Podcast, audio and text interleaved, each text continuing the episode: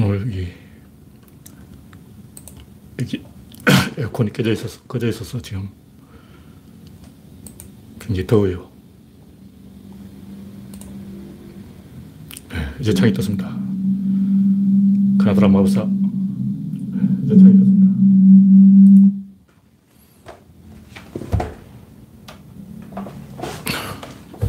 네, 그레이스 박님이 일발을 끊어줬습니다. 이상이 있으면 말씀해 주시기 바랍니다. 강봉수님 반갑습니다. 네, 구독자 이천백사십 명. 네, 최근에 구독자 좀 늘었습니다. 줄리 덕분에. 네, 아모님 반갑습니다. 구하노님 어서오세요. 이 오늘 지금 축구는 이 여덟 시에 하고 야구는 이미 시작된 것 같은데 인터넷으로는 야구가 어떻게 되는지 알 수가 없어요. 네. 지금 더워서 선풍기를 좀 켜야 되겠습니다. 와. 지금 에어컨이 여기 꺼져 있어가지고 할 수 없어요. 선풍기를 켜면 소리가 약간 날 텐데 방법이 없어. 네. 구한우님, 박영진님, 몰님, 아임슈타인님, 김병수님 반갑습니다. 현재 오늘은 그 야구, 축구 또 뭐 하나 하는 게 있다 그러는데 세 가지를 한꺼번에 하고 싶기 때문에 배구인지 농구인지 하고 있어요. 이 시청률이 좀 저조할 거라고 생각하고 일단 뭐 시작을 해보겠습니다. 어쩔 수 없죠.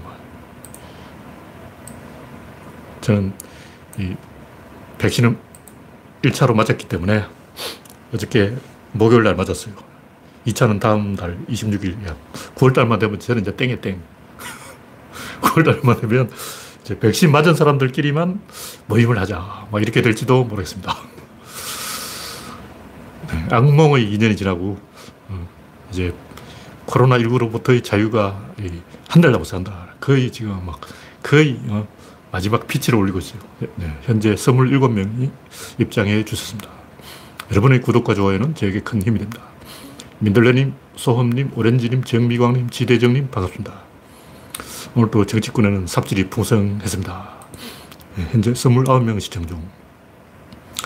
첫 번째 곡지는 서울에서 이한열 모르는 윤석열, 부산에서 부마항쟁 모르는 장재원. 장재원은 부마항쟁을 모르고 윤석열은 이한열을 모르고, 아, 물론 당황해서 그럴 수도 있어요. 근데 기본이 안 돼 있는 거예요. 그 이후에 하는 행동, 뭐 내가 이한열을 모를 것 같으냐? 이제 지금 생각났지. 그 당시에는 몰랐잖아.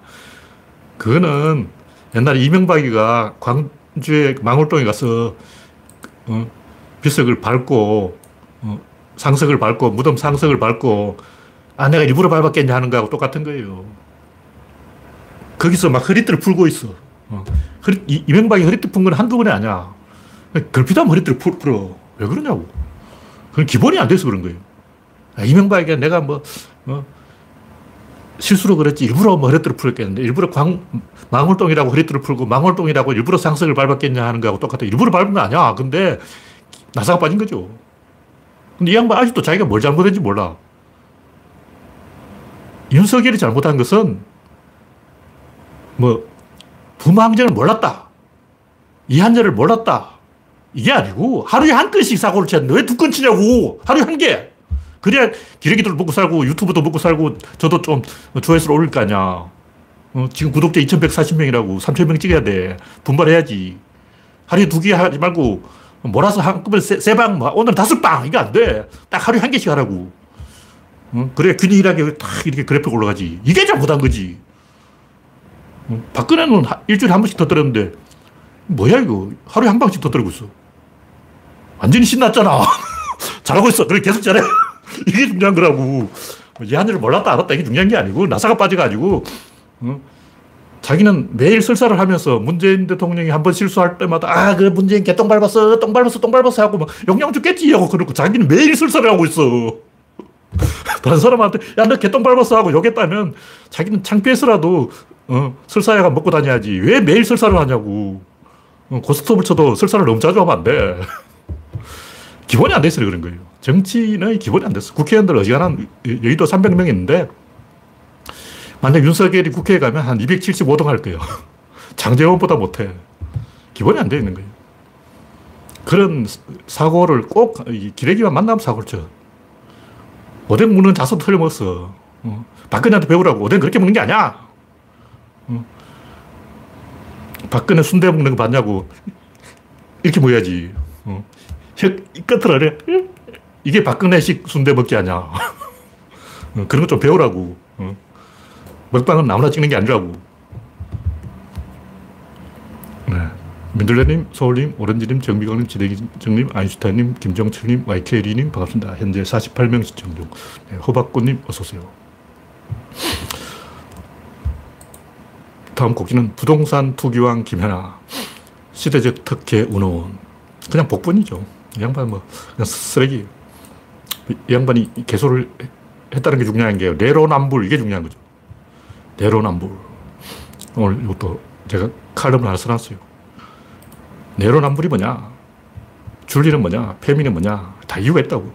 사람이 겉으로 하는 말을 하고 밑바닥에 있는 본질은 다른 거야. 종로에서 뺨 맞고 한강에서 눈을 기르는 거고, 본질은 이건데 이걸 표현을 못하기 때문에 이걸 가지고 이야기하는 거예요. 줄리는 본질이 아니죠. 줄리가 뭐 서방이 다섯 명이든 열 명이든 그게 무슨 상관이야. 고려시대는 사대부 집 부인이 열두 번 시집을 간 적이 있어요. 시집만 가면 신랑이 죽어버려요. 그건 독살했다는 얘기지. 다음 곡지는 줄리놀이는 계속된다. 묻고 떠보러 가자, 이거죠. 조중동이 떠들수록 노빠들은 웃는 거예요. 이걸 가지고 막 문제 삼을수록 우리는 즐거워. 이제 전역도 등판하고 이제 개판 치는 거야. 아싸리판으로 가면 누가 이기냐고. 우리가 이겨요. 왜냐, 에스엔에스란 신무기가 우리한테 있거든. 유튜브를 누가 지고 있냐고. 팟캐스트는 옛날이야. 김원준도 이제 한물 갔어. 팟캐스트 가지고 안 돼. 어. 에스엔에스를 누가 가지고 있냐, 이걸 봐야지. 그러니까 종이신문과 에스엔에스의 대결을 하면 에스엔에스가 이기는 이미지 위주는 아예 닫아버리고 텍스트 위주로 가야 돼요. 근데 지금 이 벽화는 이미지지, 이게 텍스트가 아니야. 텍스트로 뭐 신문사 논설로 붙을 때는 조중동 이겨요. 한경우도 재미를 봤어요. 근데 지금은 텍스트 시대가 아니고 이미지의 시대라고. 이제 벽화 그린 사람이 이겨. 단번에 떠버린 거야. 전국 스타야. 그 양반 하루아침에 그림 한 장 그려가지고 스타 된 거야. 세상이 바뀌었다고. 권력 이동이라는 거지. 이게 본질이라고. 이걸 가지고 이야기해야지. 뭐, 뭐, 아휴, 줄리는 본질 아니야. 본질은 뭐냐. 본질은 룸살롱과 골프장에서 일어난 엘리트와 기득권의 기득권 카르텔이죠. 그걸 광장의 시민들이 봐버린 거예요. 대중을 정치에 끌어들이면 안 돼요. 개판된다고. 근데 누가 끌어들였어? 지들 끌어들였지. 우리는 가만히 있으려고 했는데 지들이 막 끌어들인 거야. 지들이 막 어, 광장을 열었다고. 다 모여봐 하고 막 떠들자 하고 막 벽화 앞에 줄 서 그러고 난리 난리 피면. 지금 이제 코로나 때문에 조용하지. 어, 코로나 아니라면 제가 볼 때 윤석열 집 앞에 백만 명이 모여서 데모했을 거예요. 촛불 들고 막 뒤집어졌지. 네. 임종필님, 배윤님, 호박군님 반갑습니다. 줄리는 본질이 아니고 그 뒤에 본질이 있죠. 네, 다음 곡지는 제가 방금 칼럼을 하나 올렸는데 줄리, 페미, 내로남불. 사람들이 본질을 이야기 안 해요. 엘리트도 그렇고 지식인도 그렇고 본질을 까는 게 재밌잖아. 근데 왜 본질을 이야기 안 하냐고. 재밌는데. 페미는 본질이 아니에요. 안산 선수가 금메달 땄는데 그걸 가지고 뭐 어쩌고저쩌고 하는 남자들이 있어요. 그 사람들은 왜 자꾸 판돈을 올릴까요? 이십 대 남자들이 안산 선수를 까서 이득이 뭐냐고. 근데 깝니다. 왜 깔까요? 그걸 이야기, 그 진실을 이야기해야지. 뭐 금메달 땄냐 안 땄냐 이건 중요한 게 아니고 안산 선수가 머리를 짧게 깎았지. 옛날에 현정화도 짧게 깎았어. 옛날에도 여성 선수들이 머리 짧게 깎은 선수 한두 명이 아니었다고. 숏컷이 어때서? 조선시대부터 숏컷이 있었어. 조선시대에도 뭐 집안이 가난하면 머리 잘라가 팔아서 가채로 비싸게 팔아요. 그거. 머리값이 얼마나 비싼데. 밥 한 끼 먹어. 조선시대 머리, 기, 생머리 잘라서 파는 사람도 있었어요. 그리고 칠십 년대도 그 유태인들이 가발을 만들어서 흑인들한테 파는데 우리나라 사람들이 다 머리 잘라가지고 여장수한테 팔았다고. 우리 동네 여장수 오면 어, 머리, 할머니 머리 삐져놓은 거 없냐 그러고 막 머리카락 다 가져갔어. 머리 자르면 그건 본질이 아니고 본질이 뭐냐고. 본질까지 이해해야지. 본질은 출산 파업입니다. 여성들이 아기를 안 낳기로 결심해버린 거. 이게 우리나라에서만 있는 게 아니고 대만에도 있고 홍콩에도 있어요. 근데 중국같이 땅덩어리가 크면 문제가 안 돼. 왜냐하면 중국같이 큰 나라들은 아무리 그 문제가 생겨도 자기보다 못한 그 계급이 있기 때문에 책임을 전가할 수가 있어요. 근데 한국은 바닥이 좁아서 대가리부터 꼬리까지가 이렇게 짧아. 평등 국가예요, 한국은. 전 세계에서 한국은 지독한 평등 국가입니다. 실제로 평등하다는 게 아니고 평등에 대해서 불만이 많은 나라라고. 그러니까 우리나라는 그런 면에서 사회주의 국가예요. 일본 같은 경우는 음, 우리나라보다 더 그 차별이 심해요. 그러니까 귀족학교가 있다고. 초등학교부터 귀족 유치원이 있어. 귀족 유치원을 나와서 귀족 초등학교를 가서 귀족 중학교를 가서 귀족 고등학교, 귀족 대학교까지 풀코스가 있는 거야. 풀귀족 코스가 있다고. 우리나라는 귀족 초등학교 있냐, 귀족 유치원 있냐, 귀족 어린이집 있냐. 귀족 어린이집은 왠지 있는 것 같아. 근데 우리나라는, 일본은 귀족 어린이집, 귀족 유치원, 귀족 초등학교, 귀족 중학교, 귀족 고등학교, 귀족 대학교 다 있다고. 그래도 국민들이 불만이 없어. 우리나라는 사회주의 국가이기 때문에 막 전부 입이 이래가지고 막 귀족 초등학교가 있다니 난 못 참겠네. 그러고 막 무슨 중학교로 시험 쳐서 가냐. 그러고 난리 난리. 우리나라는 나중에는 이제 대학교도 입시 폐지, 모든 고등학생 자동으로 대학 입학. 그냥 평등. 사회주의 국가예요, 한국은. 왜 이렇게 돼버리냐. 우리나라는 이게 위아래가 좁아 터져가지고 출산 파업이 성공해버린 거예요. 그럼 남자들은 어떻게 되냐. 남자들은 복수를 해야 돼. 그럼 어떻게 되냐. 군대를 두 번 가버려. 나는 어제 제대한데 오늘 또 재입대해버려. 사이 형님이 선을 어, 시범 보였잖아. 나도 사이 형님을 존경해서 어제 제대했지만 오늘 바로 입대. 군대 가면 월급도 짜짝 빵빵하게 준다는데 여자들은 군대도 못 가고 월급도 못 받고. 야, 그러지? 그러니까 남자도 군대 두 번 가는 걸로 복수해버리라고. 완전 기분 째지잖아. 근데 출산 파업, 이거는 굉장히 화력이 막강하기 때문에 이게 물리학이에요. 이거는 뭐 도덕이 아니라 옳고 그름이 아니고 누가 잘했냐 잘못했냐 이게 아니고 먹힌다는 거예요. 이게 대한민국에서 먹혀요. 옛날에는 필리핀 신부를 막 수입해가지고 국제 결혼을 통해서 어떻게 해보려고 그러는데 그것도 농촌 노총각 이야기고 이제 우리나라에 이제 제대로 걸렸어요. 이십 대들은 제대로 골탕을 먹고 있는 거예요. 이 문제 해결이 쉬운 게 아니야. 이거 해결하려면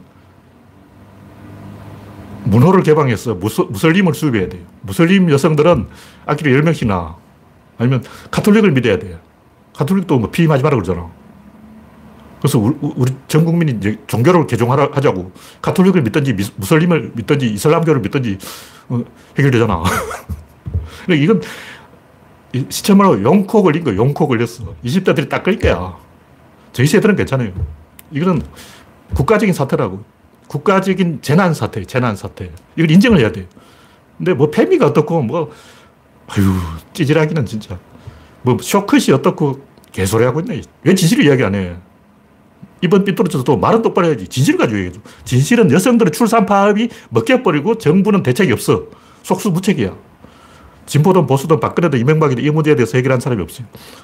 제가 대통령 딱 되면, 여러분이 저를 청와대로 딱 보내주면 제가 대한민국을 이슬람 국가로 만들어버려요. 그럼 이제 해결 끝. 어, 얼마 좋냐. 이건 현실이 그렇다는 거고. 현실을 문제는 현실 가지고 이야기해야 돼요. 말을 빙빙 돌리고 뭐 페미가 어떻고 이건 다 개소리고. 유럽 같으면 백인 인구가 십오억이고 프랑스 같으면 어떻게 하냐면 아랍인들을, 이민들을 많이 받아들인 거예요. 프랑스가 인구 문제를 좀 해결했는데 그 어떻게 해결했겠죠. 흑인들이 프랑스로 많이 넘어왔어. 우리도 국경을 터가지고 북한에서 다 내려와야 돼 이제. 휴전선 철조망 다 잘라버리고 북한 여성 대환영 이렇게 해서 어, 북한 남자는 그럼 어떻게 하냐. 북한 남자는 중국으로 가야 되냐. 방법이 없어. 러시아로 가든지. 출산 파업이란 현실을 직시하자. 이게 줄리 사태도 마찬가지예요. 줄리 이것도 본질이 아니고 내로남불도 본질이 아니에요. 내로남불은 뭐냐면 도덕성이 앞서 있지 않은 사람은 이 도덕 문제를 제기할 수 없는가. 부도덕한 사람은 대한민국이 도덕적으로 가야 된다 이런 말을 할 수 없는가 이런 문제라고. 이건 본질이 아니고 진짜 본질은 내로남불 전부 거짓말이에요. 내로남불 이거 입에 담는 새끼 치고 개새끼 아닌 자가 없어. 전부 개새끼야. 내로남불의 본질은 진보 세력이 독주를 하고 있는데 재갈이 없고 고삐가 없다. 그래서 불안하다 이게 문제예요. 예를 들면 김정은과 문재인이 비밀회담을 했다. 그럼 그것이 선의의 회담인지 악의의 회담인지 상관없이 태극기 할배들은 돌아버려요. 만약 문재인과 김, 김정은이 비밀회담을 했다는 사실이 밝혀지면 태극기 할배들 지금 광화문 광장에서 분신 자살한다고 나, 나올 거야. 백 퍼센트예요, 백 퍼센트. 이건 무의식이기 때문에 답이 없어. 이건 본능이라고. 생존 본능이야. 왜 그렇게 해요? 땅이 귀대고 막 땅굴 속으로 북한 전차가 구르다니 소리 듣는 사람 아저씨 있어. 어, 텔레파시도 들어버려요. 어, 그런 사람들은 답이 없어요. 상태가 안 좋은 아저씨들이 원래 많기 때문에. 그러니까 조국 문제나 내로남불 문제는 진보 세력은 재갈이 없고 고삐가 없어서 통제할 수 없어서 불안하다. 자기들이 불안하다는 거예요. 자기소개인 거예요. 조국이 잘못한 게 아니고 그 사람들이 불안한 거야. 김현아에 대해서는 아무 걱정은 안 해요. 대학생들 대모도 안 해. 왜 그러냐. 김현아에 대해서 불안하지 않아. 김의겸에 대해서는 왜 부, 그러냐. 불안해서 그런 거야. 그럼 김현아에 대해서는 왜 그러냐. 불안하지 않으니까 그런 거야. 논리의 문제가 아니고 이성의 문제가 아니고 판단의 문제가 아니고 의사결정의 문제가 아니고 생존 본능의 문제다. 그래서 정반대의 행동을 하는 거예요. 국힘당이 뭐라고 해도 불안하지 않기 때문에 가만히 있고 문재인이 뭐라고 하면 막 불안해서 난리를 치는 거예요. 그 무의식이라고. 드레피스 사건도 마찬가지인데 드레피스가 왜 누명을 썼느냐가 중요한 게 아니고 왜 누명을 자청하여 썼어야만 되느냐 이거예요. 드레피스의 진실이 뭘까? 멜서스 트랩이라고. 이걸 이야기한 사람이 없어. 전부 뭐 유태인이 어떻고 간첩이 어떻고 개소리하고 있는 거예요. 전부 거짓말이에요. 멜서스 트랩 때문에 전 인류가 위기에 처해서 양차 세계대전의 조짐을 느끼고 있다. 왠지 전쟁이 한번 터질 것 같다. 왠지 한 백만 명 죽을 것 같다. 무섭다. 이게 진실이라고. 근데 그 당시에 어떤 지식인도 아마 이 차 세계대전이 터져서 전 세계에서 한 일억 명 죽을 것 같은데 불안하다. 이런 진실 이야기하는 사람이 없고 뭐 유태인이 어떻다. 뭐 간첩이 어떻다. 개소리하고 있는 얘기. 전부 개소리예요. 에밀 졸라만 개소리한 게 아니고 전 프랑스의 지식인이 전부 개소리란 거예요. 에밀 졸라는 물론 대장 개소리꾼이지. 진중권하고 똑같은 인간이에요. 절대 진실을 이야기 안 해요. 진실은 멜서스 트랩이죠. 지금도 이 줄리 사토도 마찬가지예요. 진실 따로 있다고. 진실은 국민 모르게 뒷구멍으로 골프장과 룸살롱에서 협잡하고 있는 거예요. 룸살롱을 다 없애야 돼요. 이게 본질이라고. 근데 말을 계속 돌리고 뭐 줄리가 어떻고 딴소리하고 있는 거예요. 중요한 것은 민중을 전면에 끌어들이면 나라가 뒤집어진다는 거예요. 백 퍼센트 뒤집어지는 사건이에요. 민중이 전, 전면에 등장해버리면 자기 손에 총이 쥐어져 있다는 걸 눈치채버려서 그 총 쏴버리는 거예요. 저 사람들은 왜 총을 쏠까? 총이 있다는 걸 알았으니까 쏘는 거지. 총이 있다는 걸 모르면 안 쏴요. 어, 에스엔에스 이거 먹히네. 어, 벽화를 그리면 떠네. 이제 다 벽화 그리러 간 거야. 이제 페인트통 들고 막 전부 벽화 그리러 갔어요. 이제 다 유튜브 찍고 이제 난리 났다고. 눈치채버린 거예요. 그래서 이제 묻고 떠벌러 간다. 이거는 장난이 아니게 돼버린 거죠. 이제 기득권과 이 민중의 전면전이 벌어져 버린 거죠. 민중의 손에 무기가 쥐어졌기 때문에 엘리트들이 독점 구조가 깨진 거예요. 언론 시장에서, 공론 시장에서 엘리트의 독점 구조가 깨졌다. 이게 진실이라고. 그래서 개나 소나 다 한마디 하는, 한마디씩 하는 거예요. 이 정도로 이야기하고, 호박꽃님, 뭐, 사회적 민주주의를 절대 제한합니다. 그런 건 전부 개소리예요.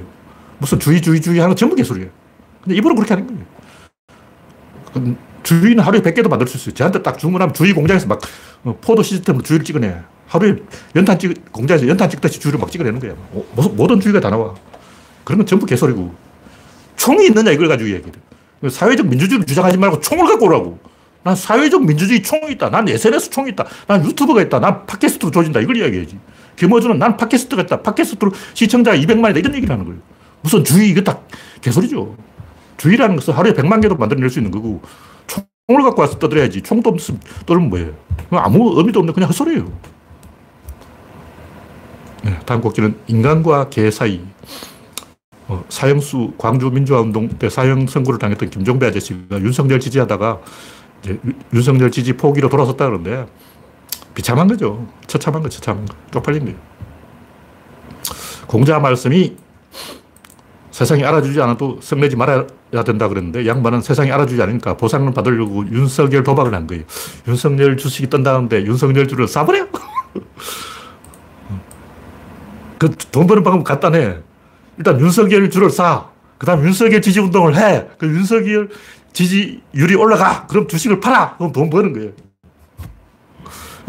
돈 벌고 싶으면 한 백 명을 동지를 모아가지고 전부 이제 윤석열 주식을 사라고. 그 다음에 막 길거리에서 윤석열, 윤석열 가라고 떠들고 다니라고. 그럼 윤석열 주가 뜰 거 아니야.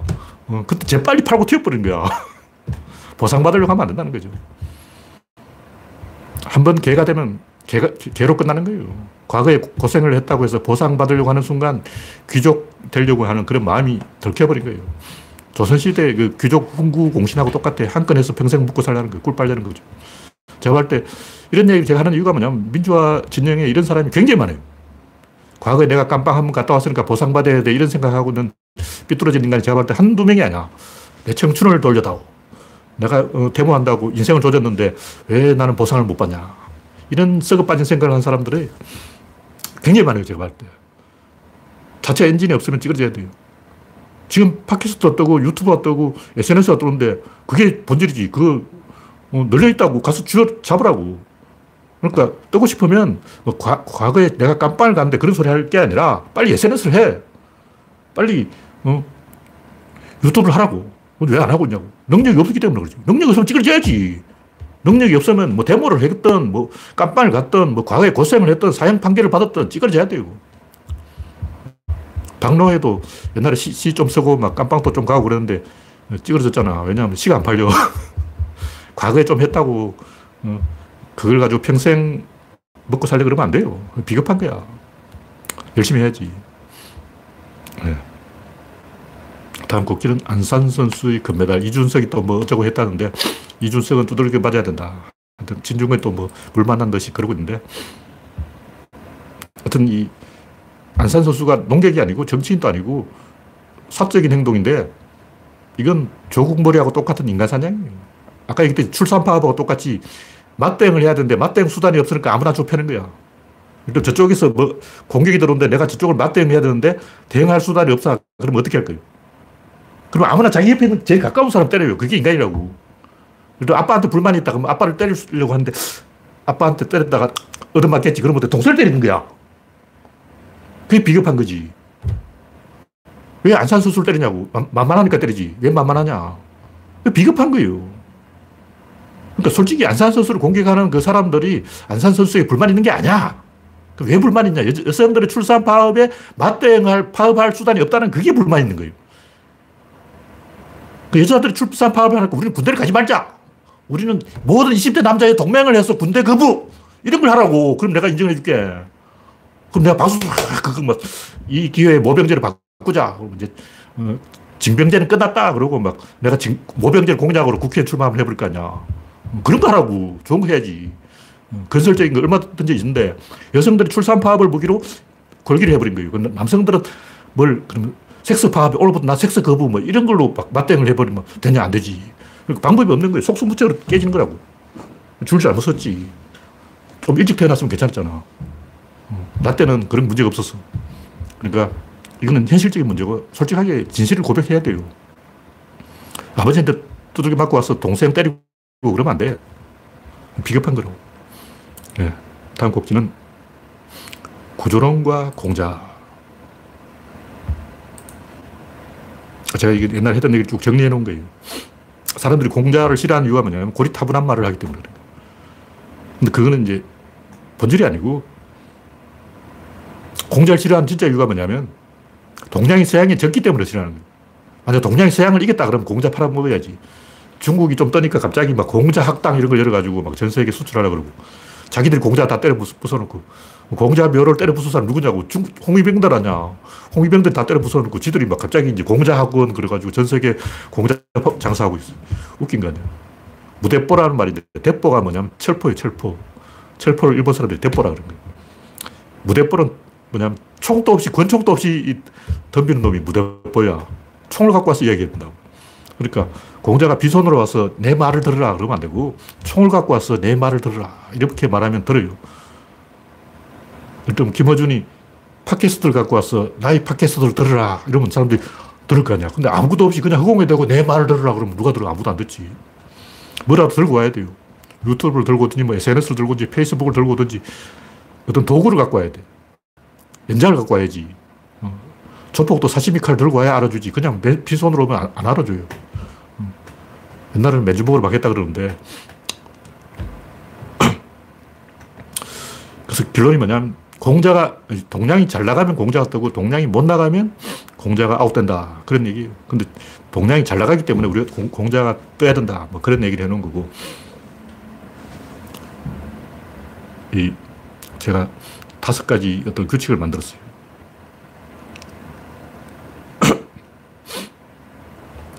옛날에 다 했던 얘기인데, 첫 번째는 세상은 게임이다. 두 번째는 게임에는 이겨야 된다. 세 번째는 게임에 이기려면 첫째, 의사결정권자가 된다. 이게 공자의 군자론이에요. 군자. 군자라는 게 뭐냐면 인간은 원래 짐승으로 태어나요. 태어날 땐 다 동물이지. 근데 교육을 받아서 인간이 되는 거예요. 교육을 받은다고 다 인간이 되냐? 그건 아니에요. 일단 운전수가 되려면 핸들 잡을 줄 알아도 어디가 엔진이고 어디가 브레이크고 어디가 에스컬레이터 페달이고 어디가 계기판이고 기름을 어디로 넣고 어느 정도는 알아야지. 일단 시동을 걸 줄 알아야지. 시동도 걸 줄 모르는 사람이 나는 운전수다. 그건 아니라 마찬가지로 인간이 되려면 한 사람 몫의 인간이 된다는 것은 자기가 어떤 일을 책임지고 할 수 있다는 거예요. 심부름 시켜놓으면 심부름을 할 수 있으면 인간인 거예요. 강아지한테 야, 너 심부름 좀 하겠니? 그럼 강아지가 멍하고 막 심부름하고 그런 똑똑한 강아지지. 그런 강아지는 알아줘야 돼. 사람 대접해줘야 된다고. 티비에 가끔 나오잖아요. 강아지 행복이 이러고 막 마트에 가서 물건도 사오고 그래. 강아지인데. 그런 강아지는 사람 대접 받는 거야. 그러니까 사람이냐 아니냐 이 차이는 어떤 일을 책임지고 할 수 있느냐 그거라고. 그게 공자가 말한 군자론이에요. 군자하고 소인은 뭐가 다른데, 소인은 책임을 못 져. 어린애하고 똑같아. 길거리에 똥 싸고 오줌 싸고 그런다고. 자기가 책임으로 뭔가 일을 할 수 있으면 그 사람이 군자다.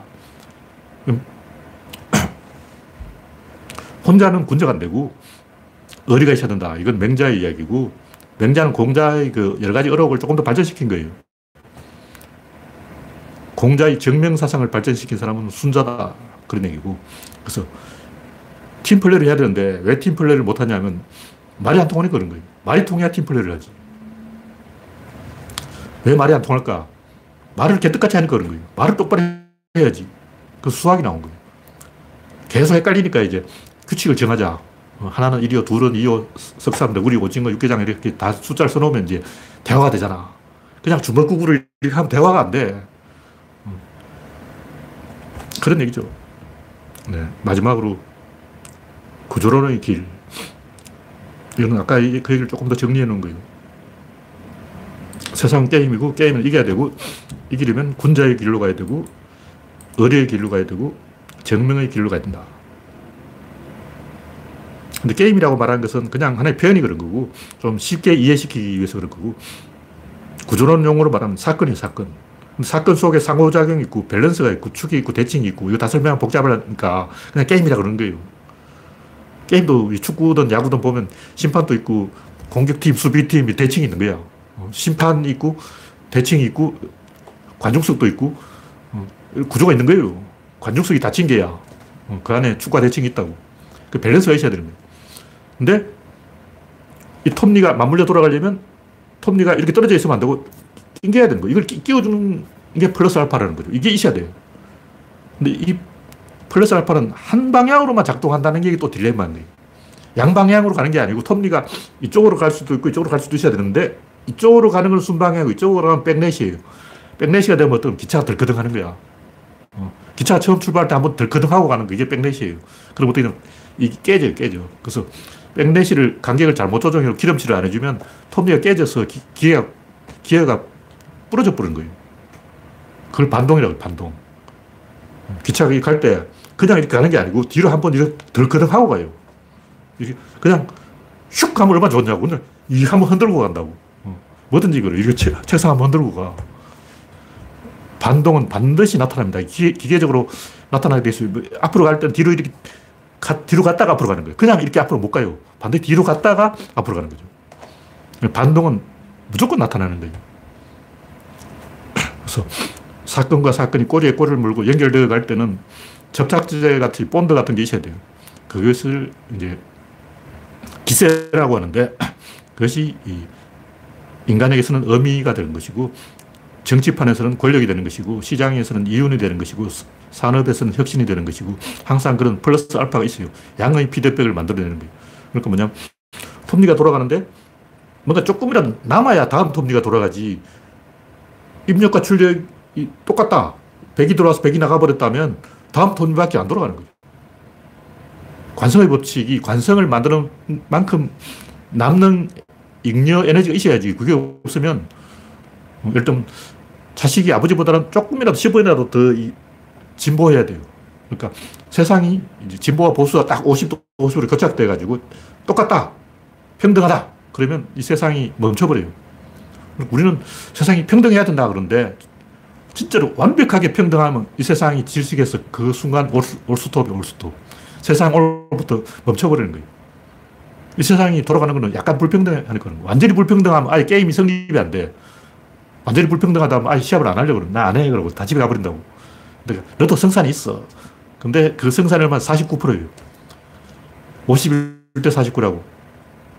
그리고 완전히 이 한 놈이 다 먹으면 아예 게임이 안 되고 완전히 평등하게 오십 대 오십이 돼도 역시 게임이 안 되는 거예요. 역할이 나눠져야 되고 조금이라도 먼저 하는 사람에게 약간이라도 이득이 있어야 돼요. 왜냐면 앞에 간 사람 손해야. 여러분이 뭘 사회에서 생활해보면 알겠지만 뭐든지 맨 앞에 앞장서면 손해예요. 무슨 일이든지 그래요. 근데 부동산 투기 이런 거는 앞장서는 놈이 이득을 봐. 그러니까 앞장서면 손해이기 때문에 그 손해만큼 벌충을 해줘야 된다는 거죠. 그래서 부동산 투기든 주식이든 뭐든 먼저 하는 사람이 문건만큼이라도 이득이 돼야 이 세상이 돌아가지. 아무런 이득이 없다면 세상이 안 돌아간다는 거죠. 그 세상이 돌아가는 원리를 우리가 알아야 된다.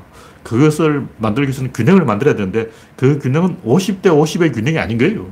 오십일 대 사십구의 균형이라고. 그걸 이제 제가 방향성이라는 말로 하는 거예요. 양의 피드백이라고 하는데 에너지가 조금 사건 입력과 출력 사이에 영 점 일이라도 남는 게 있어야 된다. 그래야 시스템이 작동한다. 그래서 게임의 심판이 되는 사람은 이기는 사람한테 가산점을 줘야 돼요. 근데 평등하게 판정을 하면 무승부가 계속 나버려요. 그래서 바둑에도 보면 뭐 반집 이런 게 있어요. 무승부를 막으려고 그러는 거예요. 야구 같은 경우도 보면 이기는 팀이 더 유리하다고. 이십칠 아웃에서 끝나는데 이기는 팀은 더 많이 타석에 선다는 거죠.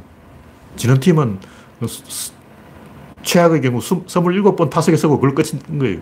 근데 이기는 팀은 훨씬 더 많은 타석을 가진다. 그러니까 변별력을 만들어야 되는 거죠. 세상을 그렇게 이렇게 중도로 가면서도 오십 대 오십의 대칭을 만들고 균형을 만들면서도 동시에 그걸 깨야 된다는 거예요. 그게 이제 진정한 중도다. 중도는 중간이 아니다. 그런, 그런 식의 어떤 구조 조절 장치가 모든 세상의 모든 존재에 다 있다는 거예요. 자연에도 있고, 인간에게도 있고, 사회에도 있고, 유행에도 있고, 문화에도 있고, 산업에도 있고, 없는 분야는 없어요. 그 없으면 우주는 팽창을 멈추고 빅프리저 얼어붙어버리고 생태계는 이제 멸종, 생물이 다 멸종해버려요. 인간 사회도 멸망 다 망해버려요. 국가도 멸망 다 망해버려요. 반드시 그런 식으로 이 핸들이 되는 어떤 플러스 알파가 되는 통제해야 되는 조절 장치가 급소가 되는 부분이 딱 하나씩 다 있어요. 그게 없는 부분이 없어요. 어느 조직이든 아, 여기를 건드리면 이 조직은 와해가 되겠구나. 여기를 쳐버리면 그 집단은 아웃이 되겠구나. 그런 게 반드시 있습니다. 그럼 진보 세력은 이 개혁 세력하고 호남 세력이 연합한 거예요. 뭐 연합이 딱인데 양쪽에 이렇게 가로가 딱인데 이 사이를 딱 잘라버리면 아웃돼버려요. 진보를 죽이기가 굉장히 쉬워요. 일단 내가 보수 농객이다 치자. 저 재수없는 좌파 새끼들 한 방에 보내버리면 어떻게 해야 되지? 굉장히 쉬워요.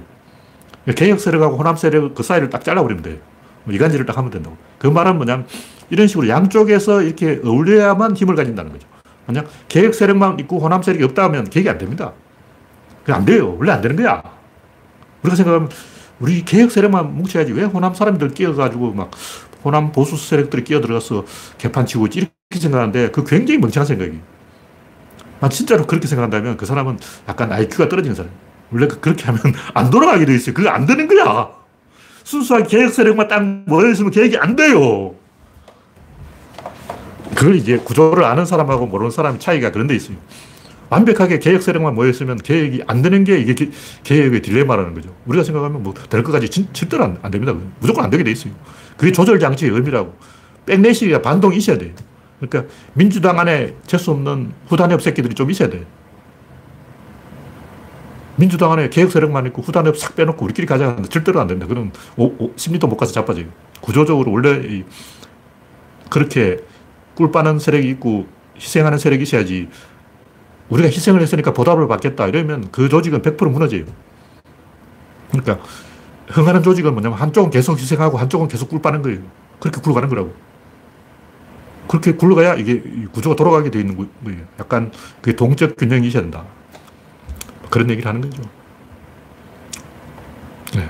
오늘은 좀 일찍 끝나겠습니다. 왜냐하면 제가 축구를 봐야 되고, 야구도 봐야 되고, 배구도 봐야 되고, 지금 도쿄올림픽이 장난이 아니기 때문에 오늘 지금 미국하고 한국팀이 축구, 야, 지금 야구를 하고 있다 그러는데 오늘은 야구 때문에 좀 일찍 끝내겠습니다. 네. 참여해주신 팔십사 명 여러분 수고하셨습니다. 감사합니다.